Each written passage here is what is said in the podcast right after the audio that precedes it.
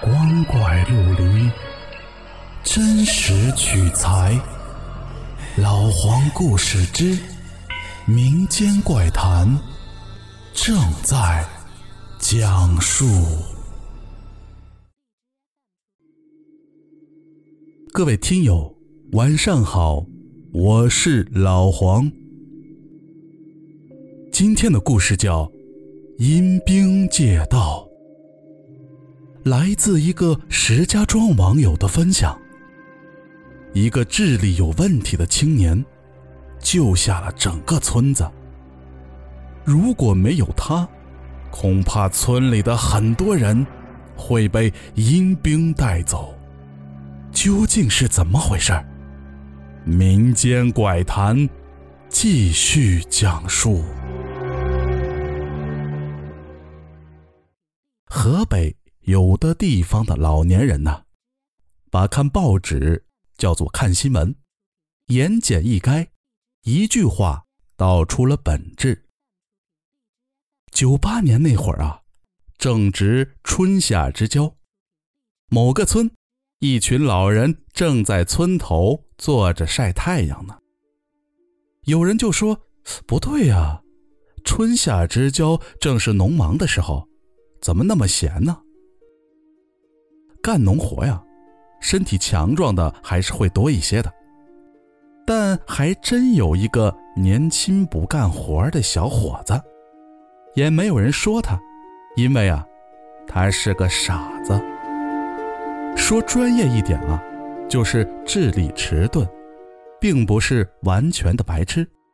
比如他还能认识字儿，也有一定的自理能力。因为弱智。村里的人呢，也都喜欢逗他。当然，说多么恶意谈不上，开开玩笑罢了。有一天，一个大爷晒着太阳呢，闲来无事想找点乐子，顺手就递给他一张报纸，念念。傻子接过去就念。老头递给他的报纸是故意选的，那张报纸全都是广告。而且是那种比较露骨的广告，可这傻子不懂啊。但老头们却乐得前仰后合。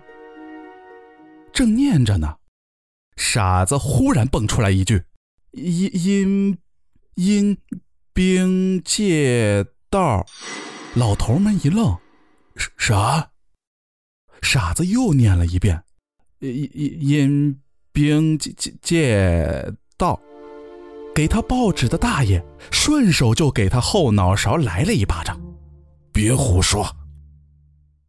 就这样，连着三天都没事可第四天的晚上，村里竟然刮起了大风，而且还停电了。有人说可能是大风闹的。明天呢？叫电工来修吧。于是，有的家就早早的睡下，而有的家呢，就点起了蜡烛。又过了一会儿，点蜡的家庭不约而同的看到了墙上出现了一排影子。乍一看，看不出是什么，但仔细一看，是人影。不过。都是倒着的，齐刷刷的往前走，好像一支队伍。小孩们都被吓哭了。